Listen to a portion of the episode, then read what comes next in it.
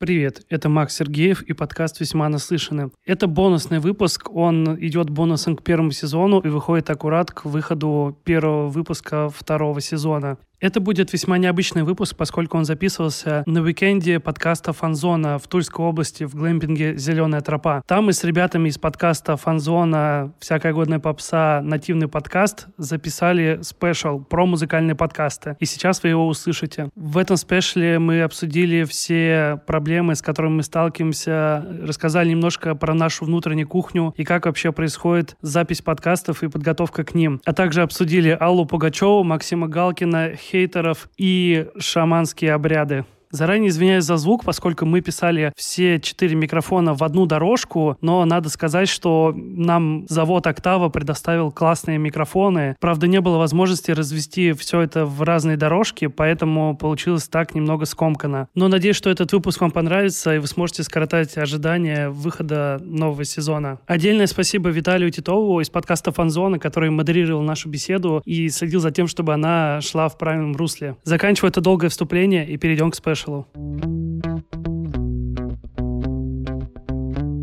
Здесь в лесу у нас в зеленой тропе, в глэмпинге, in the middle of nowhere, так сказать. Говорим в микрофоны завода «Октава». Да, да. вот. А, Кто в них говорит? Привет, я Макс Сергеев из подкаста «Весьма наслышанный». Всех рад слышать. Передаю слово ребятам. Да, как известно, в микрофон «Октава» говорят участники Radiohead. Правду говорю. И мы среди них. И чихают в них. Александр Котелкин, часть проекта «Всякая годная попса». Пытаюсь тут сейчас что-то зачем-то кому-то сказать, а рядом со мной сидит второй участник группы Radiohead. Джонни Грин. Да, здравствуйте, Антон Вагин, участник. Часть, как вы часть сказали, да, вторая часть э, проекта «Всякая годная попса». И говорю я в микрофон октава. Знаете, кто не говорит в микрофон октава? Никто! Все говорят в микрофон октава. Тот, у кого нет микрофона октава, те должны приобрести его, чтобы хоть как-то начать говорить. Так, а кто-нибудь еще говорит в микрофон октава, кроме всех нас? Да, я тоже обнаружила. У себя в сумочке. Да, иногда конфигурация немного, чем Подбросили. сегодняшние участники. Всем привет, меня зовут Вика Грем, я автор подкаста «Нативный подкаст». Рада вас присутствовать и приветствовать в этом нигде потрясающими видами, звуками, ароматами. Жаль, что подкасты не передают все эти красоты. Да, ну мы слышим на фоне птички. Да. Вот. Поэтому я предлагаю, ребята, обсудить вообще, в принципе, э, раз мы музыкальные подкасты, насколько они актуальны, что мы хотим тем самым сказать, куда мы движемся и вообще в чем прикол музыкального подкастинга. Вот с чего вы начинали, когда делали свои подкасты? Я вот, кстати, ребятам из э, э подкаста э, «Всякая годная попса» рассказывал, как я начинал, когда делал выпуск с ними. У меня был какое-то время канал на Ютубе, и я потом понял, что с видео намного сложнее работать, чем с аудио, и что с аудио это все проще делается, и решил завести подкаст. В подкасте беседую со всякими разными музыкантами, деятелями российской музыкальной индустрии, спрашиваю всякие, бывают неудобные вопросы, и узнаю то, что мне интересно, вот, и как-то по-новому стараюсь открывать гостей для слушателей. На мой взгляд, на самом деле, музыкальных подкастов должно быть больше, и как бы на разные темы в разных форматах, вот, и надеюсь, что рынок как-то будет вообще в будущем будущем развиваться больше. Да, есть какое-то понимание, как это будет двигаться дальше и вообще... Или мы, так скажем, топчемся на месте? До тех пор, пока будет выпускаться новая музыка, мы явно не будем топтаться на месте, с учетом того, насколько сильно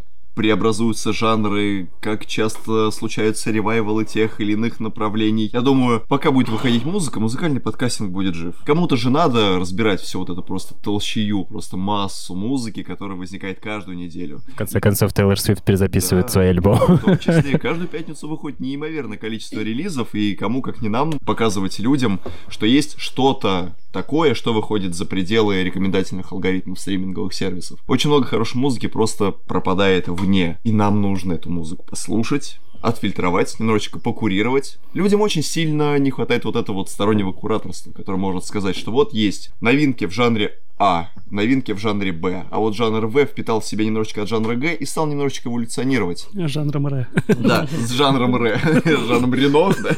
Пока все это будет происходить, пока эти метаморфозы существуют, мы тоже будем, и мы необходимы. Подкасты музыкальные — это такая замена музыкальной журналистики или нет? Если ты включаешь элементы анализа и рецензирования, я думаю, что да. Ну или, в принципе, разбираешь, когда отдельные э, культурные явления, которые происходили в музыке, то скорее да. Мне кажется, что это, ну, неполноценная замена. Мне кажется, в идеальном каком-то мире это должно как-то друг друга дополнять, и, ну, как бы, журналисты должны сотрудничать с подкастерами, и, там, наоборот, все вот это должно быть. Подкасты зачастую тоже как инструмент какого-то продвижения, там, и у артистов, и у всяких СМИ тоже должен классно работать. У нас, ну, я не так много подкастов знаю, которые какие-то там СМИ ведут именно про музыкальное. Их, мне кажется, вообще нет если я не ошибаюсь. То есть нету никаких музыкальных каналов или музыкальных СМИ, которые завели бы свой подкаст. А какие музыкальные СМИ есть? У нас в стране уже никаких. Вообще-то у Flow есть свой подкаст. Э, подкаст. Подкаст. Подкаст. Редколлегия называется. У Медузы есть свой музыкальный подкаст. Studio 21, ну, у них как бы радио, да, но они там эти эфиры со звездами оформляют такие, что-то похожее, ну, на, на интервью скорее. Вика, ты что думаешь? Я вообще думаю, что есть ощущение, местами, когда я вот делала подборку, да, для подкаст.ру про музыкальный подкаст, который есть вообще, и перелопатила очень много тем, есть ощущение, что есть круг идей, которые вот они на поверхности. Очень многие люди, когда задумываются сделать подкаст о музыке или э, связанный как-то с музыкальной тематикой, они прям такие думают, мне в голову пришла классная идея, я сделаю про это подкаст. Возможно, не проводят какой-то research, делают про это подкасты, и кажется, что это уникальное. А по факту, когда ты заходишь, ты понимаешь, что у тебя там пять подкастов с разным названием, но история одной песни. Come on. И потом проходит какой-нибудь слышь, спич там от Сбера или что-то, и в очередной раз выигрывает подкаст, который был бы про историю одной песни песни. И ты думаешь, что в этом нету ничего нового, и как раз в этот момент ощущение, что да, где-то кто-то на одном месте ходит и никуда не двигается. Но при этом есть очень большое желание узнавать больше, как раз вот как сказали, да, что куча новой музыки появляется, о которой люди не знают, не слышат, и больше того, нету возможности оценить для себя качество этой новой музыки, просто потому что это где-то там что-то появляется, релизы какие-то появляются, но это очень далеко от тебя. И мне лично еще не хватает какой-то исторической справки про всякое разное, что появлялось там, я не знаю, 80-е, 90-е, и у нас в стране какие-нибудь какие-нибудь, может быть, там, дворовые какие-то группы, что-то такое, из-за границы. Ну, в общем, чтобы какие-то истоки многого чего, что сейчас происходит, либо наблюдать, либо видеть, что современная музыка идет от обратного, и понимать вообще контекст mm-hmm. всего происходящего. Мне вот этого не хватает. У нас просто подкасты пока в стадии не то что зарождения, но они пока еще не стали таким чем-то вот мега серьезным. То есть вот как YouTube. Короче, подкасты это как YouTube э, лет Для 5 слепых. назад. Лет пять назад.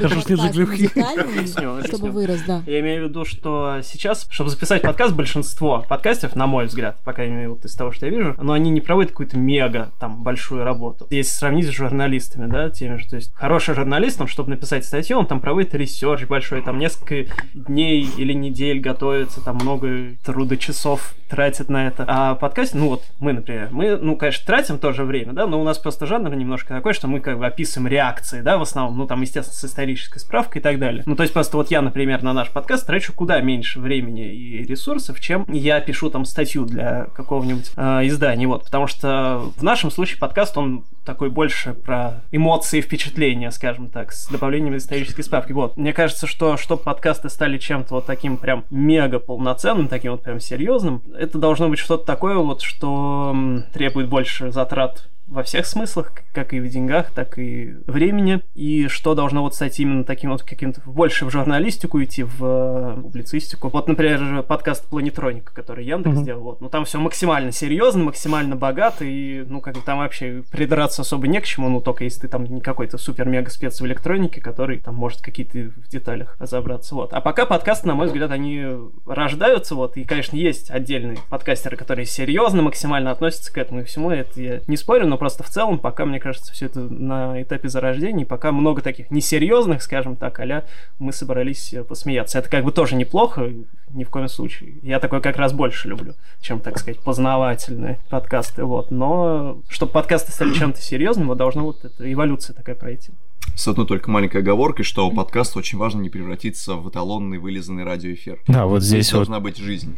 Ну вот они иногда, та же вот планетроника... Вот, вот я только они... что, когда вы сказали о том, да, что да, вот она очень да. серьезная, она вот полностью Баланс выверенная как бы должен быть, и конечно. сделана именно как готовая радиопередача. То есть ты ощущаешь, что это такой вакуумный просто сферический продукт, который можно просто было бы услышать на любой радиостанции, какой-нибудь вечерний эфир Радио России после 23 часов, который рассказывает тебе про историю ну, да. зарубежной рок-музыки. Хочется все-таки какой-то личной больше составляющей и чуть большей эмоциональности. И вот если ты сможешь найти вот этот грамотный баланс между почти родийным качественным продакшеном и душой, какой-то вот самостийностью, естественностью, вот тогда возможно, подкаст как форма станет все-таки чем-то более передаваемым в нашей стране. Ну да, вот я хотел сказать, что нет ли ощущения, что дорогие продакшены подкастов, они в итоге сведут э, в ноль э, саму атмосферу, которая создается внутри. Это просто такие подкасты, которые хотят делать из себя образовательную передачу, радио. Они по факту хотят просто радиопередачу, вот, которая, да, на их Москвы может звучать, ну, да. на, на маяке. Это как бы тоже вид подкастов, безусловно, вот, но просто они Да, это может быть. Они упускают упускают неформальный элемент о том, что как бы подкаст это в том числе и общение. Не, я думаю, что классно, что такие штуки как бы дорогие вообще существуют, потому что, может, какой-нибудь человек такой планетронику послушал, такой, ага, у меня там есть свое видение, я сейчас сделаю вообще свою планетронику, там, может сделать свою такую более андерграундную какую-то историю, конечно, там, смонтированную коленки, но это будет по-своему круто, потому что человек свой взгляд предоставил и по-другому все это оформил. Да, ну просто есть риск, когда в подкастинг приходят те же какие-нибудь радиоведущие, Mm-hmm. И такие, типа, сейчас подкаст же, типа, модная тема, давайте-ка я приду и сделаю что-нибудь там крутое. А mm-hmm. по факту получается второе радио, которое никому не нужно. Нет ли риска, что в этом плане теряется качество продукта? Не то, что качество теряется, он просто в другую плоскость немножко переходит. Сначала появились совсем несерьезные подкасты, потом появились совсем серьезные, ну, в итоге получится. Ну да, то есть какая-то, как, это как любой поиск любого да, баланса, то есть да. сначала... Я думаю, что это сможет произойти только в том случае, если радио перестанет быть радио вот в том привычном виде, к которому мы уже приноровились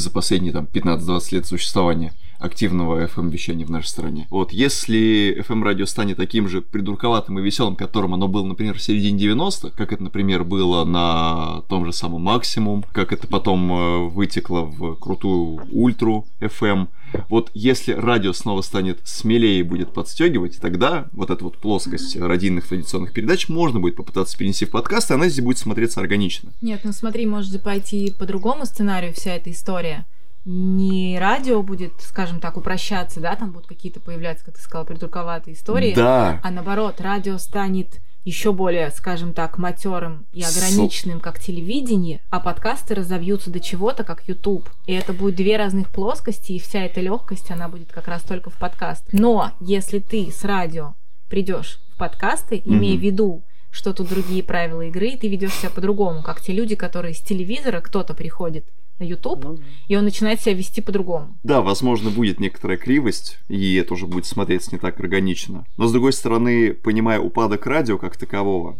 если радио делать еще более серьезным, то оно, которое и сейчас так уже мало кто слушает, но вообще может абсолютно захряснуть в самом же себе. Поэтому нужно, чтобы оно все-таки становилось снова таким, каким я его, ну, там, помню, лет 25 назад. Странно услышать человек, которому 30, но лет 25 назад радио было в разы смелее не в плане матерости какой-то, вот грубости. Там кожи. и аудитория другая. Да, там была другая аудитория, были другие ведущие, которые абсолютно по-свежему смотрели на процесс того, как передавать этот контент, как доносить до слушателя. Вспомнил преснопамятное радио Модерн, восхитительное просто совершенно. Оно никогда не укоренялось именно вот в какую-то вот эту, оно, оно не становилось заскорузлым. Поэтому сейчас вот радиоэфир матерым и твердым таким вот, как вот эта вот подставка под свечи, становиться ну никак нельзя. И если оно будет веселым, можно будет спокойно переносить форматы из точки в точку, и они будут там смотреться круто. Сейчас, если задуматься, зачем радио быть веселым? Если его сейчас не слушает молодежь. А зачем радио быть грустным? А, нет, Потому мы же говорим не, не про молодежь. Мы в России. А, радио России, радио для грустных. Мы же говорим не про В каждой радиоточке. Радио заскоруслое, оно матерое и суровое. Вопрос почему? Возможно, потому что это контент, который потребляется, потому что все остальные, кому нужна легкость и радость, они просто не в радио. И поэтому радио не нужно меняться, потому что people have it Ну, если хавает, конечно, судя по тому, какие сейчас, э, я думаю, прослушивания у тех или иных станций, и какой идет отток рекламных контрактов в сторону именно радиовещания, мы можем понять, что радио здесь уже абсолютно... Не конкурент. Нет. Да, абсолютно. Все ушли в подкаст. Мне кажется, я бы на самом деле еще поспорил, потому что вот сейчас вот так прикинуть, кто сейчас слушает радио, ну, наверное, только больше в автомобилях, наверное, где-нибудь. Но я думаю, что это не касается, допустим, ну, ладно, в России, может быть, картина именно такая, но за рубежом, допустим, радио, ну, это любо-дорого слушать. Ну, угу. про Россию. Ну, если конкретно про Россию, то у нас все заведомо гибло и плохо. Да, если можно так сказать. Знаете, вот на Эхе Москвы в начале 2000-х по выходным были офигенные передачи. С пятницы на субботу была классика рока, а с субботы на воскресенье про Битлов была передача. Возможно, наоборот. Вот, и, короче, там мужики два часа просто терли про, соответственно, ну, в одной передаче там про Битлз разное, или там про сольные творчества участников, вот, а там, где классика рока, соответственно, про разную классику рока. И сейчас бы эту передачу, если бы она была загружена в интернет, ее бы все подкастом назвали, потому что там мужики просто болтали про музыку именно что. Ну и как бы там был познавательный элемент, потому что они там всякое редкое ставили, обсуждали это и все такое. Вот. Ну то есть как бы на радио это все оно было. Я не знаю, как сейчас есть, потому что сейчас я особо не слушаю. На том же Эхе Москвы там, да, тоже все, что они делают, они и выкладывают, собственно, по-моему, как подкасты все это. Ну так Радио Маяк делает сейчас. Ну и вот. Э, у да, него... кстати, у Радио Маяк была же передача, не одна, у них много передач было, у них вот на подкаст-площадках у них выложен цикл передач Виа СССР. Там просто именно такой нарративный, правда, не, болталка, вот, а просто нарративный подкаст про историю разных ВИА. Отлично.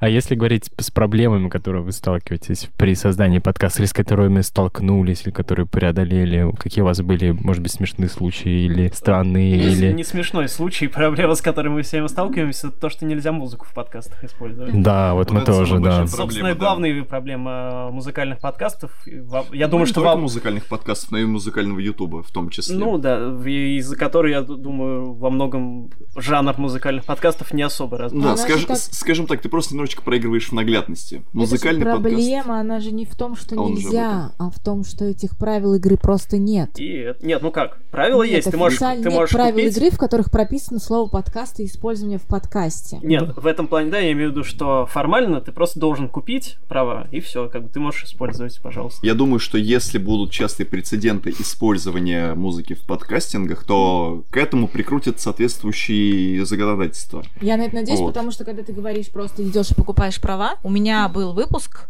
в котором мне нужно было использовать военные песни. И я обратилась непосредственно к правообладателю, который занимается... Нет, есть, э, есть компания, которая выкупает права на военные песни из серии там «Темные ночи», вот эти вот все старенькие совсем. И когда мы с ними разговаривали о возможности использования, о возможности покупок лицензий и так далее, мне было сказано прямо, мы не знаем даже, как с вами договор оформить, потому что вы и не радио, и не новости, вы что-то там сами для себя делаете, окей, вы это выкладываете куда-то, это слушают все, все, но мы даже не знаем, как с вами об этом договориться, потому что вы будете использовать оригинал, но вы же его будете накладывать на текст. Это что? Это уже оригинал с обработкой или что это? Как это употреблять? Тут я подумал о том, что получается, что у нас есть открытая ниша интернет-радио, ведь интернет-радио тоже по сути не регламентировано. Ведь оно и не радио по сути, и это просто потоковое вещание, и оно же нигде законодательно не указано. А вот тут... Все уходим в интернет-радио. Yeah. Тут на самом деле очень, кстати, интересная тема открывается. Хотим ли мы, вот как подкастеры, там, неважно, музыкальные, не музыкальные, чтобы государство пришло и регулировало нашу деятельность? Конечно, нет. Да, подкасты должны быть. Но с другой стороны, с другой стороны, это дает тебе какой-то статус, как раз приравненный, возможно, к YouTube, к Инстаграму, к телевидению. Ну, то есть какая-то площадка, которая не будет спрашивать, а что такое подкаст? А есть такие люди, которые еще до сих пор спрашивают, что такое подкаст. Хотя бы будут понимать, что это площадка... Вот у меня скорее еще вопрос. Музыканты получают за стриминг. Подкастер не получает ничего, но при этом как бы это тоже аудиодорожка, которую стримят. Почему? Ну, то есть как бы мне хочется, чтобы официально это было приравнено к стримингу. Если говорить про какое-то идеальное будущее, было бы логично, потому что если говорить именно как раз про музыкальный подкастинг, какие там основные площадки? Яндекс, Spotify, Apple Music, ну, скажем так, три там самые главные. Но Spotify нет пока еще в России подкастов. Да, кстати. Но просто учитывая то, что это и так стриминги, было бы логично, если бы ты мог просто условно выбрать песню из этого каталога и как бы вставить ее в свой подкаст, и при этом, чтобы никто от этого не пострадал, а не так, что там сам бы честно бы расставил пометки, что вот я оттуда взял. По-моему, если я не ошибаюсь, как раз Spotify позволяет так делать. Если ты хостишься на Анкоре, то там можно, типа, вставлять песни из Spotify в свой подкаст, но прикол-то в том, что у тебя подкаст дистрибьютится на все остальные площадки, и как бы там-то это никак не регулируется, вот, и это сложно, быть, да.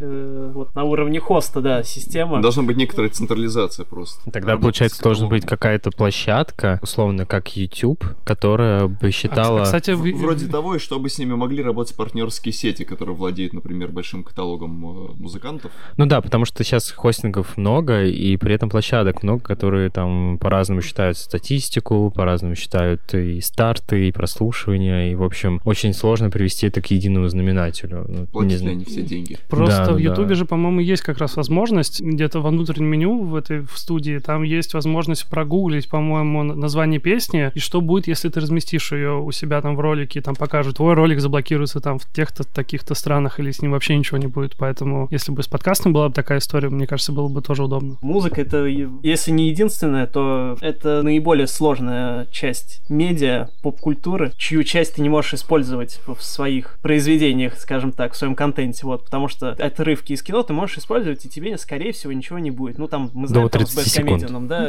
отдельный случай, но это скорее там... Это личная месть, да, скорее, да, это больше личная месть, чем какое-то стремление свои заработки урегулировать, вот. Игры можно использовать, с играми вообще просто хоть обстримся, хоть в каком виде, просто выкладывай полное прохождение, и все. Ну да. Вот. А ту же музыку из игр тоже, ну ладно, на Твиче сейчас, правда, уже нельзя, там вот опять же, да, сейчас вот из-за музыки на Твиче нельзя стримить некоторые игры, ну, в смысле, можно, но тебе нужно там музыку заглушать. То есть музыка — это вообще главное проблемное медиа в современном э, мире контента. Тогда такой вопрос. Как мы с этим справляемся? Надо качать мы, красноречие. Мы никак нужно напевать, пытаться, ну так, это мурчать мелодии или что-то похожее. То есть услышал ты альбом какого-нибудь там One Not X Point Never и должен... Просто сидишь... Просто сидишь, скулишь в микрофон. Потом тебе слушали, как я не понял, это они были или там Radiohead? Которые говорят вот в этот микрофон Октава, который сейчас стоит у нас на столе, между В зеленой тропе, между прочим. Который в Тульской области, что ли? Да. Приезжайте, у нас тут это, весело. Вот. У нас тут рэперы поют под гитару в соседнем шатре. На дереве. На дереве. Поэтому, да, здесь основной упор тебе придется сделать на то, что ты должен просто сделать свой подкаст интересным. Это, да, либо ты тупо качаешь красноречие, либо ты пытаешься, ну, максимально вовлечь слушателя какой-то историей. Если ты вкладываешь очень сильный образовательный кусок свой подкаст. Ну или уходи нафиг из, из этого дела, оно прям будет тебе максимально сложно. Нужно стараться создавать заинтересованные слушателя без музыки, при том, что да, ты музыкальный подкаст. Звучит это, конечно, странно, но приходится делать именно так. Тоже можно подумать о подкастах, о том же кино, да, и о тех же играх тоже, да. Они же тоже рассказывают в аудио о том, что, по идее, должны видеть. Ну вот. да, с этим больше проблем. Я никогда не понимал подкастинга про кино и подкастинги про игры, потому что, ну, это визуальная э, составляющая, там очень важна. Нет, и я... просто об этом говорить и приводить в качестве примеров игру, которую ты не увидишь, потому что это подкаст, это как-то странно. Ну, я это прекрасно понимаю, потому что я такое много потребляю. Не, ну я ну, тоже слушаю игровой вот. подкаст. Я просто к тому, что рассказывать про музыку словами, это, в принципе, возможно. То есть, несмотря на известную цитату типа Фрэнка Заппе, вот, но на самом деле не его, про то, что говорить о музыке, танцевать об архитектуре, говорить о музыке можно точно так же спокойно, как и о любом другом медиуме, вот, потому что о других говорят и тоже их не наблюдают сразу же. Вот, просто нужно уметь это делать. Это, это просто еще зависит, наверное, от формата. Если, условно, ты там просто в компании с тремя друзьями сидишь, э, хихикаешь, там обсуждаешь какие-то релизы или что-то типа того, то это, мне кажется, вполне нормально. То есть тебе не обязательно там что-то включать. явно таким подкастом будут интересоваться те, кто как бы любит искать какие-то новые релизы, там за всем следит. И, то есть они послушали, поняли, что вы классно обсуждаете какой-то классный альбом, и потом... Но да. можно же пойти от обратного, что я вас послушала, мне понравилось то, о чем вы говорите, и я по ссылочке пошла в вашем описании да. и послушала. Угу. Это в идеальном мире, если потребитель каждый будет считать именно так. На втором, по-моему, или на первом выпуске нашего видеоблога, потому что до подкаста у нас был видеоблог, в котором мы тоже обозревали музыку. В первом же видео нам в комментах написали, что надо вставлять кусочки из песен. Люди не готовы к тому, чтобы сразу же идти по ссылкам и что-то слушать. Им нужно сначала это что-то, как бы ты его виртуозно не описал. Нет, они как бы готовы. Все-таки надо показать им... хотя бы чуть-чуть, чтобы у них было представление. Большинству, естественно, лень. Большинству хочется сразу. Ну и как ну, бы да. их можно понять. У тебя же еще был вопрос про прикольные моменты при записи подкаста, а мы сразу о Да, да. Потому что мы... Веселого не было. Да, веселая история есть. был в том, как справляться, а мы никак и не справляемся. Не, ну я справляюсь. Я просто зову к себе музыкантов, которые исполняют свою музыку, и как бы... Ну, это в том случае, если у тебя есть Мне простой. музыканты, да. Простой, но я просто выбираю тех музыкантов, у которых есть музыка, я их могу позвать. А есть музыканты, у которых нет музыки, Нет, которые... Это странный музыкант. я не знаю, Эми Вайнхаус, чтобы она мне спела. Ну. Ну да. Никто не может. Нет, нет, ну, Невозможно. нет, нет, ребята. Давайте возьмемся за руки сейчас. Да, ребята, у нас есть свечи, у нас, да. Спиритический сеанс. Нас вечером будет гитара. У нас, у нас рано уехало телевидение, возможно, она как бы застала бы появление Эми. Вызову Эми Уайнхаус, Майкла Хатчинса и всех других. Марвина Эми Уайнхаус такая, Грея. no, no, no. Просто как интегрируем песню. Она начинает ее по буквам напевать по доске. Мы просто читаем текст. Мы такие, непонятно, нам надо послушать. Да, да, да. А вы говорите, нет веселых моментов. Не, я не говорил, я спрашивал, какие веселые Вы- моменты. Вызвать дьявола. Весело, да? Ух. Не, я хотел сказать, что вот мы, например, выходили э, из положения таким образом, что мы практически в каждом выпуске говорили о том, что мы не можем исполнить песни, в смысле не можем вставлять фрагменты песен, поэтому вот э, в основном у нас поет Аня вот в подкасте, но по крайней мере это тоже выход из положения. К нам прилетали потом шишки, что мы неправильно слова поем, но мы потом начали читать тексты перед записью. Начали петь правильно. Да. на-на-на-на. Вот. И, соответственно, делаем теперь плейлисты, которые действительно могут люди пройти по... Э, Да, с правильными словами, перейти по ссылке и посмотреть, про что мы говорим, потому что большинство отзывов были, что послушал ваш подкаст, пошел слушать там того-то сразу же, типа, захотелось послушать, потому что вы очень интересно рассказали. Мне кажется, что задача тогда нашего выпуска достигнута, то есть такие галочку поставили, все Да. супер, мы молодцы. Именно попытаться просто вербально, без музыки, донести суть, донести прикол. А мне кажется, это вообще классная тема, собирать плейлисты. Spotify у нас про музыку есть уже сейчас, он хорошо собирает. И делать конкретно к подкастам, к выпускам каким-то тематическим или даже там, я не знаю, к сезонам, собирать прям большие подкастные плейлисты, о чем вы говорили. Потому что это прям погружает очень сильно в тему. Одно дело слушать ваши разговоры, а другое дело, когда вы на этой волне, и потом я включаюсь и тоже в это все дело погружаюсь серьезно. Это прям такая заманушка Да, это и выход, и... Закрытый клуб. Да, да. подкаста. Ну да, дополнительная работа для подкастера, потому что хочется создать атмосферу полностью А своего вам, выпуска. по сути, не сложно, потому что вы и так это обсуждаете. Да, да, да, да. плюсиком. В Яндексе как раз, по-моему, тоже можно делать, там вот в описании можно через э, техподдержку написать им, и они сделают прям красивую ссылочку, типа вот плейлисты к выпуску. Да, у нас есть такая, мы, э, правда, ее не обновили, но у нас там все еще висит плейлист к новогоднему выпуску. До сих пор, да, они никак не обновляют. как та елка, которую в мае разбирали. Да, да, да, вот никак. Вот, э, Макс, у тебя какие возникали, может быть, каверзные смешные истории при записях или и были ли они у тебя? У нас была каверзная история.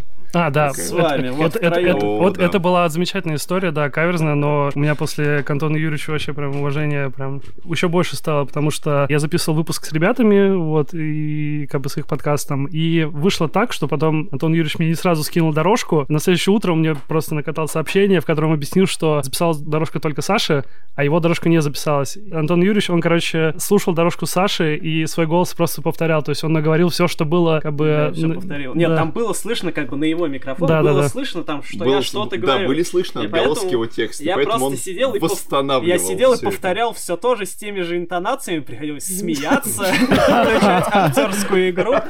Вот, но я все повторил. Но Максим кажется, нет- потом свою дорожку тоже переписывал, насколько я помню. Да, у меня тоже был какой-то косяк, но я не помню, с чем, да. И получается, что подкасты мы писали втроем, а в итоге все три дорожки записаны в абсолютно разное время. Вам легче было просто переписать его, мне кажется. Нет. Нет. Настроение. Да, ну нет ничего сложнее, чем озвучивать самого себя.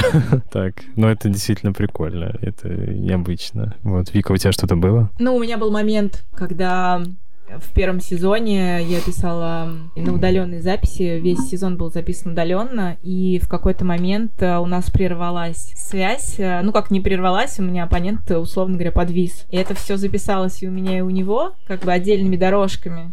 Но я в какой-то момент, меня что-то накрыла такая романтическая волна. Вот это, помните, как раньше компьютеры зависали вот с этим, с прозвоном через А, модем? да, да, да, да, да, И я да. решила эту историю подыграть, и действительно я ему задаю какой-то вопрос, он подвисает, и я включаю как бы фоновые звуки модема. Да, да, и я там типа, Сережа, ты здесь? И он, вот этот модем Я подумала, что это надо, ну, такие вещи надо оставлять. Но самые были всегда вопросы, поскольку ко мне приходят музыканты, и они приносят свои инструменты. Всегда встает вопрос, что мы пишем в студии, которая не очень большая по объемам, и когда мне музыкант говорит, я принесу инструмент, я прозваниваю в студию спросить, насколько данный инструмент влезет. И мы вот шутим, что как бы рояль без ножек влезет, это как бы уже хороший показатель. И самое классное, что из-за того, что они все музыканты очень круто своими инструментами пользуются, я в какой-то момент их предупреждаю, что я могу создать эффект э, такого ведущий дурачок, который просто спрашивает, ой, а что это у вас? А вы это дуете? Ну, что-нибудь вот такое.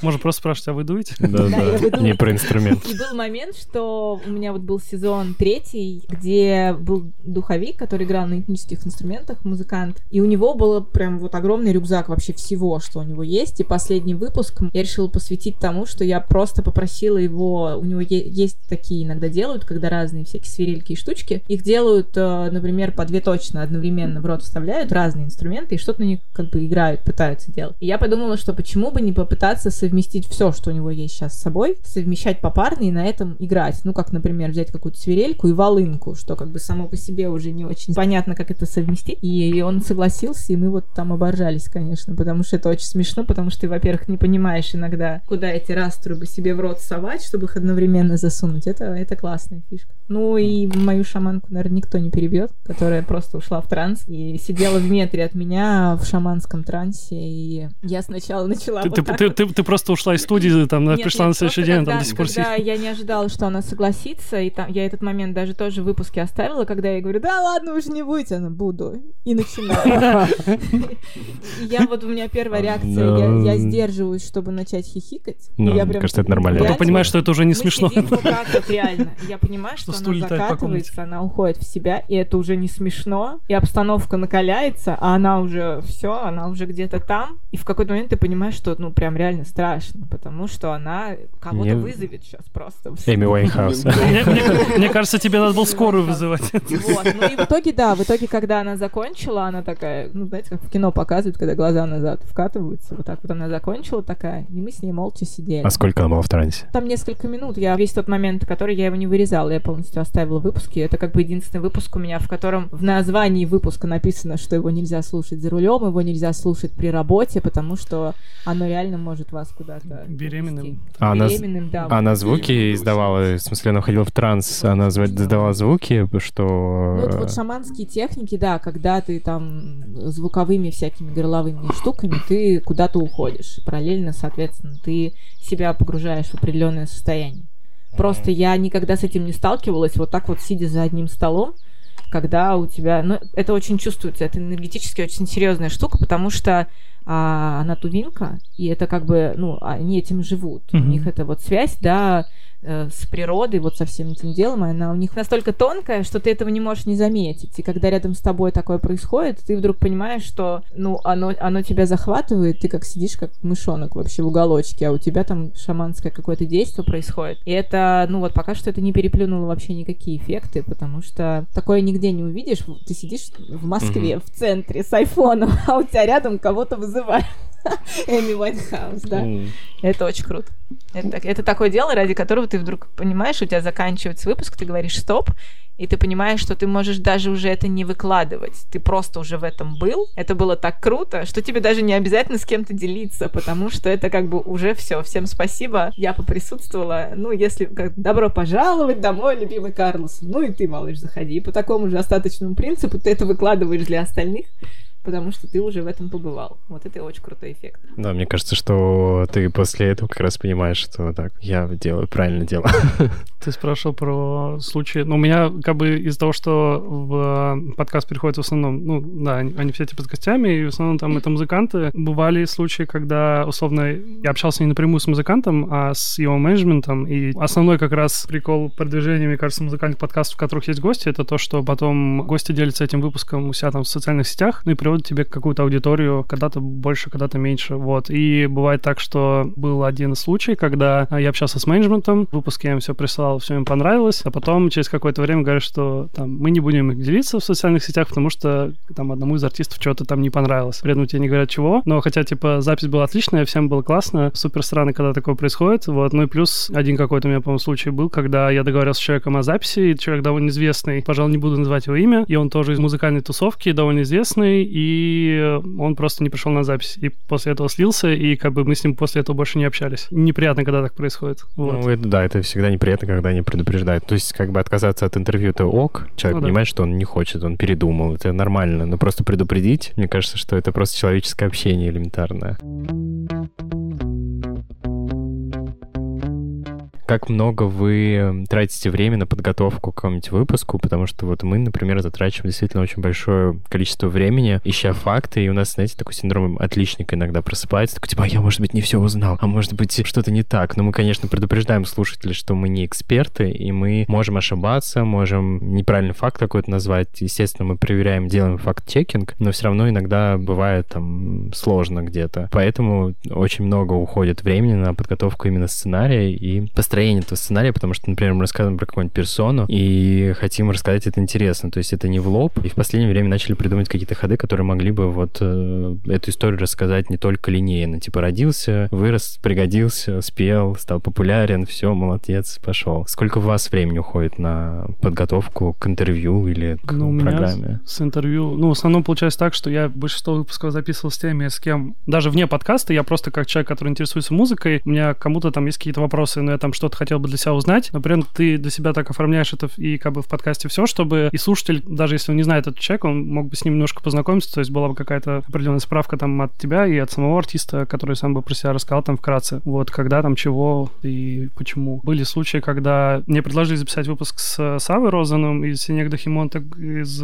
проекта, и я о нем достаточно мало знал, но при этом выпуск получился классным, потому что человек сам по себе был открытым и очень много всего классно рассказывал. Как бы нужно было прям подготовиться к этому, потому что там даже в чем-то побольше ознакомиться с творчеством. Вот, а так я в основном не готовлю какие-то прям прямые вопросы заранее. В основном у меня просто в заметках на телефоне есть список тем, на которые я хотел бы поговорить с человеком, и вот как-то вы в таком формате все это проводите. А у вас, а все зависит от э, темы конкретно то или иное. Если это подкасты, в которых мы обозреваем альбомы, 5-6 штук, у нас наступает пятница. Пятница, как известный день, очень сложный, потому что это международный релизный день.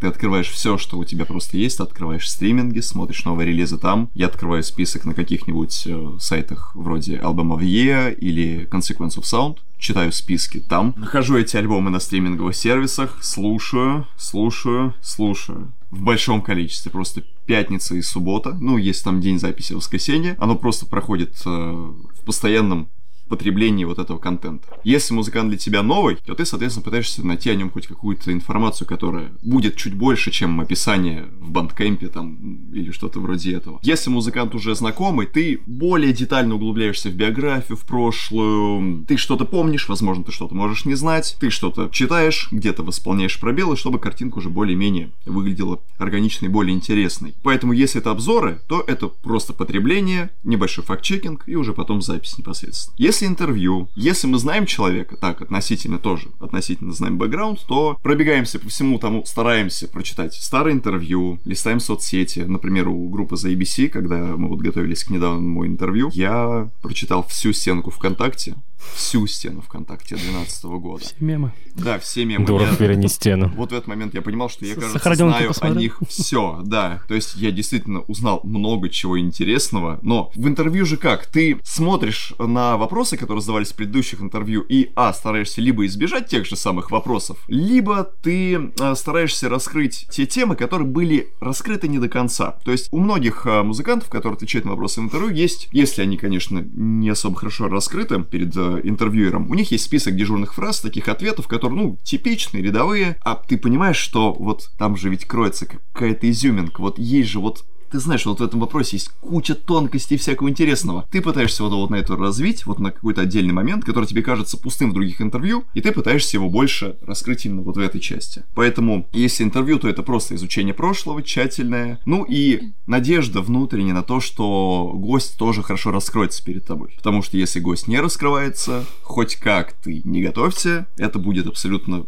пустая трата времени, сидит перед тобой человек, которого ты вот подталкиваешь, подталкиваешь, задаешь ему вопрос, он что-то говорит. Я понимаю, о чем ты, потому что... Да, ты понимаешь, что он уходит да. куда-то в сторону, ты его пытаешься вернуть. Ты не чувствуешь заинтересованность человека в том, надежда вот эта, вот ты ее продолжаешь в себе питать, и, слава богу, если это все сбудется в итоге. У меня просто был ряд таких интервью, причем довольно с очень именитыми группами, и я, может, в ближайшем будущем, типа, этот список э, обнародую, и там прям интервью просто не получились из-за того, что люди либо вообще как бы не были настроены, то есть, мне кажется, если у тебя нет настроения, тебе там нечего сказать, то, может быть, и не нужно так соглашаться на интервью, как бы, чтобы никому ничего не портить, ну, потому что это трата и как бы и своего времени, и чужого. Как бы вот с одной стороны и выпуск, и вроде бы контент, но в то же самое время ты сам не получаешь удовольствие от того, что ты его сделал.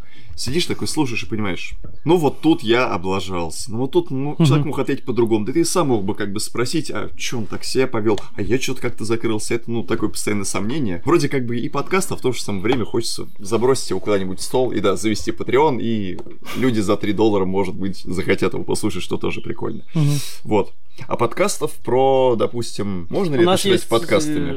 Э, что? Ну, допустим, вот мы пишем цикл выпусков про Аллу Борисовну Нет, Пугачеву, ну это да, не совсем уже подкастинг, ну, у нас, это другое. Да, у нас же не только подкаст, но еще а и мне, видео. А вот. мне кажется, вы сейчас можете привет Алле Борисовне передать, а, да, чтобы она привет заметила. Алле Борисовне. И мы советуем тут... ей пользоваться Ютубом. микрофонами. Октава.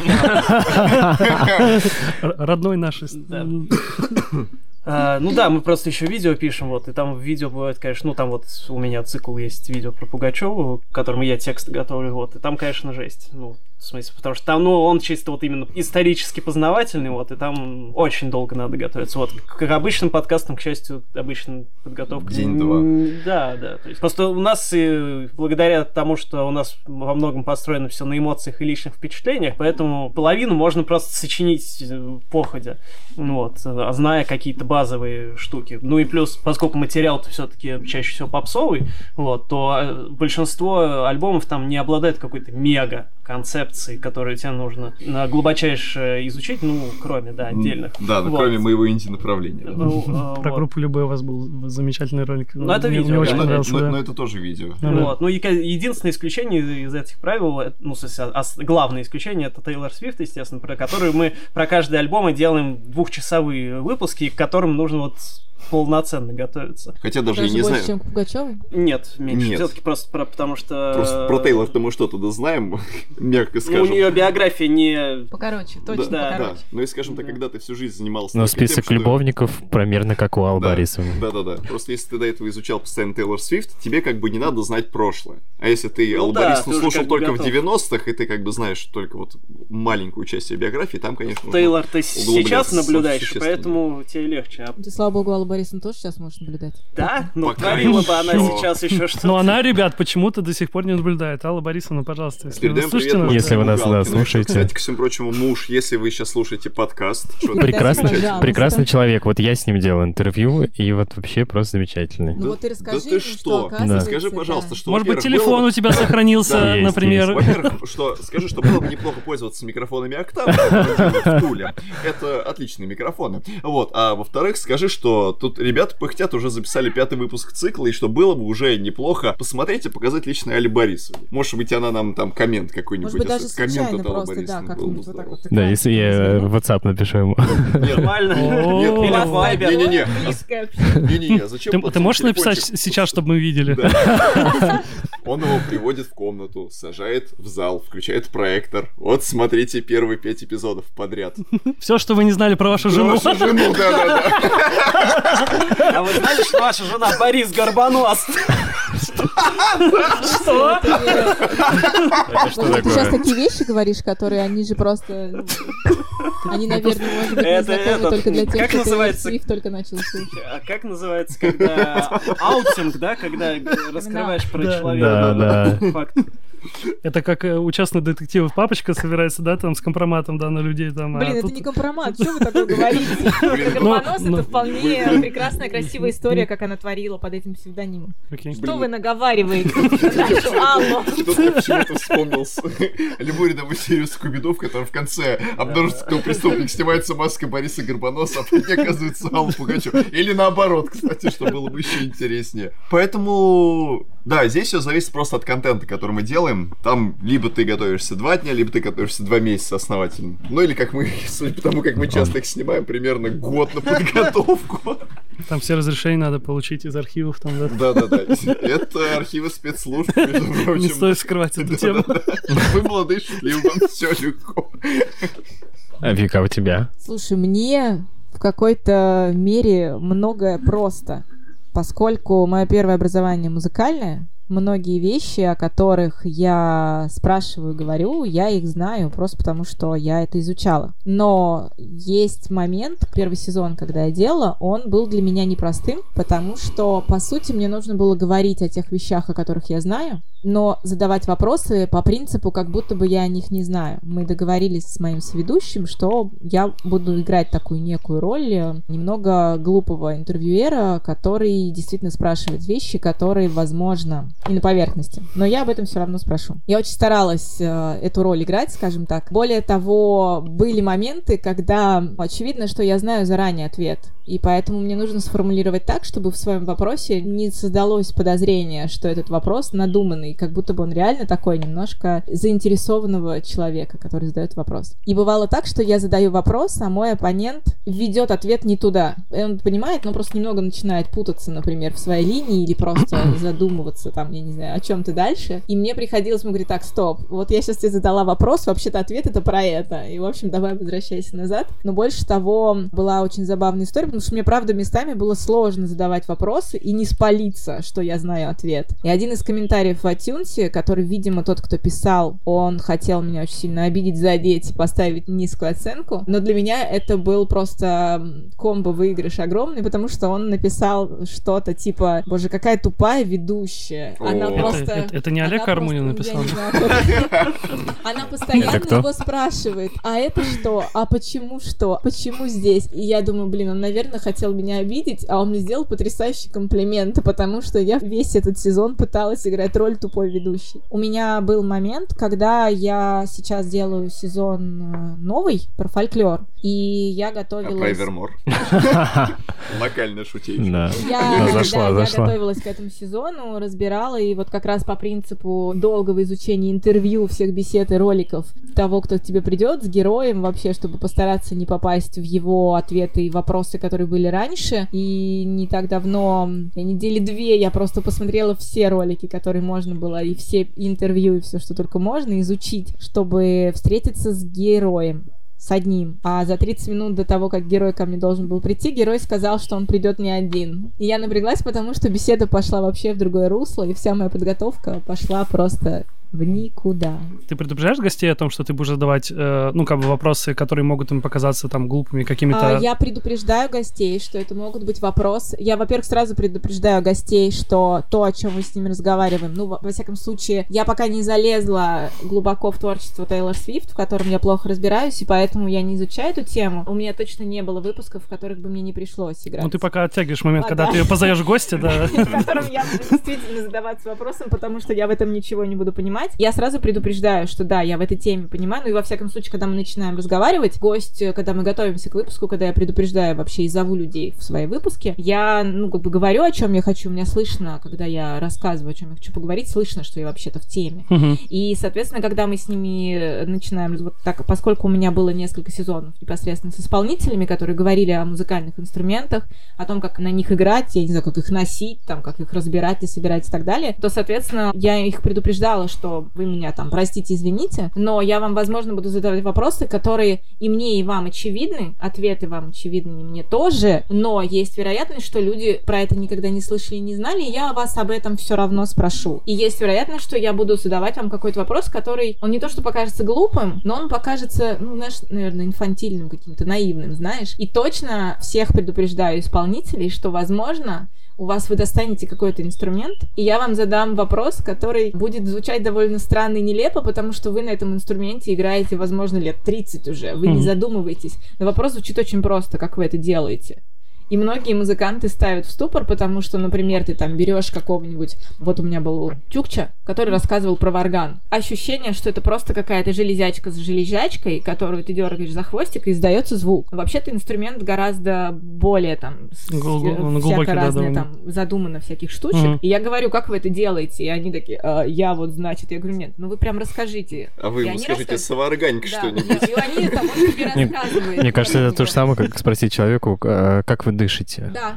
И у, меня такое... был, у меня ровно такой же был ответ от uh. вот Сергея Кривенского, который рассказывал просто инструменты, когда он что-то там достал, какой-то типа калюка. Инструмент. По мне это палка-дуделка. Есть палка-стучалка, есть палка-дуделка. Это просто кусок э, какого-нибудь растения, не борщевик, менее опасного, забыла, как называется. Ну, который просто вырезается полностью. Большевичка. Борщевичка. Борщевичка в студии. И, по сути, это просто некая полая трубка, из которой почему-то издается большая куча звуков. Я искренне говорю, как вы это делаете? И они начинают задумываться, как они делают, потому что, по сути, еще одна сложность подкастов, в котором мы не можем показать, но мы говорим о музыке, а когда ты говоришь об инструментах, это сложнее вдвойне. Попробуй описать, например, словами, что ты делаешь своим ртом, амбушюром, скажем так, как духовик, чтобы, например, создать определенный звук, вдувая в какую-нибудь дудку. Вот что ты делаешь языком, чтобы был такой звук, а потом ты его меняешь, и там другой звук. И это такая тоже определенная сложность для артистов, и это для них это прикольно. Я вижу, что им это прикольно, потому что они, правда, они в этом живут, они дышат просто так. А ты вдруг задумываешься, как ты дышишь. А ведь если ты задумаешься... Да, некоторые просто как-то, ну, все это... Это нативно, да, ну, не, не думали о процессе, подкаст, да. ты же понимаешь, он же не просто так назван. вот. И просто на самом деле, если я тебя сейчас чисто как вот по физиологии спрошу, ты можешь рассказать, как ты дышишь? Я должна тебе сказать, что как только ты задумаешься, как ты дышишь, для тебя, возможно, повысится градус того, градус внимания к своему телу. Мы сейчас перейдем немного к подкастам других историй. Да, ну сейчас у нас будет другая история, но я могу рассказать, как я душу, потому что я занимаюсь медитацией, вот, поэтому видишь? я концентрируюсь на дыхании видишь? и понимаю, какие органы ну, я задействую для того, чтобы и как для бы тебя дышать. это что-то более осознанное, чем да, просто да. вдох-выдох.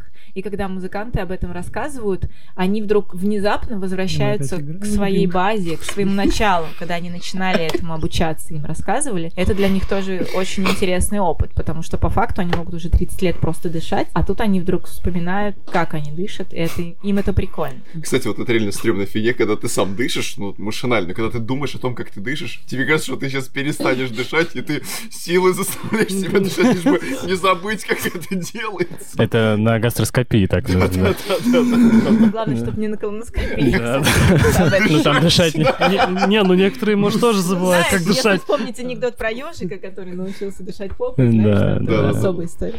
Было бы прикольно э, подкаст, на который ты приглашаешь только гитаристов, они тебе приносят гитару, и ты каждый выпуск спрашиваешь, как ты играешь на этой гитаре. Опиши. А я бы поспрашивала, как они вот эти все делают. Опиши, где твои пальцы находятся. Как они научились Когда там они зажимают аккорды определенные или там полностью все да, струны. Да, да. Я так до сих пор не понимаю, что там у людей с пальцем, которые так могут зажать. Он длин, он, он, он у них ровно так, из того же количества фаланг, как да. у меня, но почему-то мой палец не становится плоским, а у них становится. Как вы это делаете?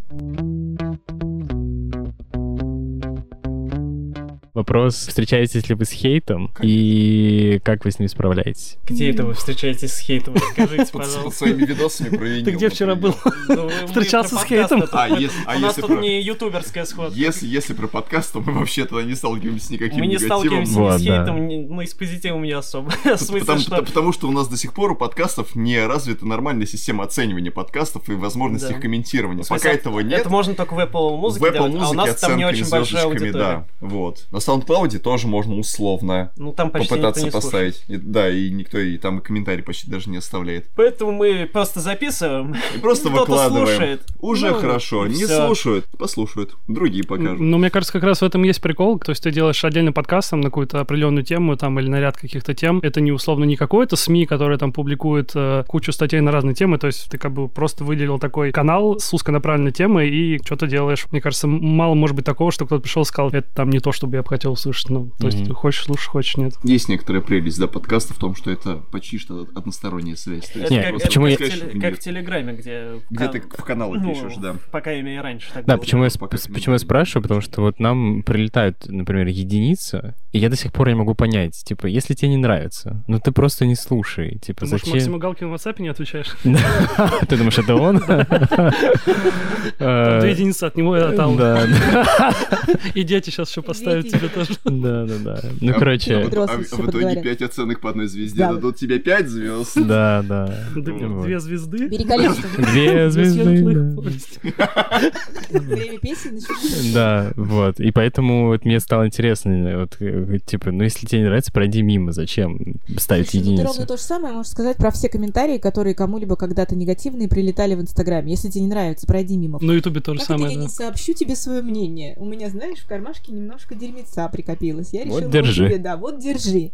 Ну, как бы на улице же не подойдешь вот так вот, ну, не, не скажешь. Вот представь себе, кто-то лично встретит и вот так вот, ну, скажи мне свое. Это сложно. А тут это анонимность. Ты же так и не понял, кто это был. Ну да, ведь? да, да, ты И- просто и- поставил и оценку, да, да. И особенно веселее, когда тебя учат, как нужно делать, но при этом человек это сам ничего не делает. И тоже, типа, это супер странно. Вот это сейчас будет другая, да, тема у На самом, нас. де- на самом э, деле было бы хорошо, если бы я просто шел по улице, да, никто меня не трогает, то тут ко мне подходит еще левый чел in real life и говорит мне, твой подкаст, знаешь, я тут послушал, у меня есть кое-какие замечания. Чел, я тебя не знаю, мы с ним целый час говорим про мой не самый Записывайте под- подкаст. Записываем подкаст, да. Или он мне приносит, говорит, вот послушай мой, у меня И вы лучше. единицу ставите.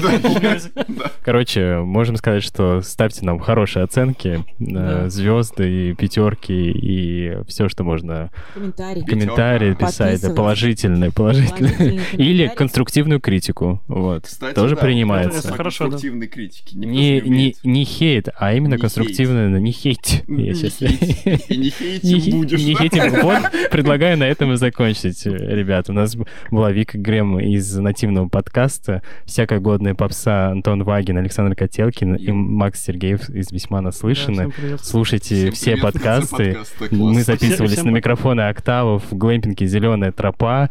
И это подкаст «Фанзона». Я забыл нас упомянуть, да. И будет вам счастье, я считаю. Так, ребят? Аминь. Да, Мы все. должны, наверное, что-то спеть. Наверное. Давайте. э. Алла Пугачева. Я круто.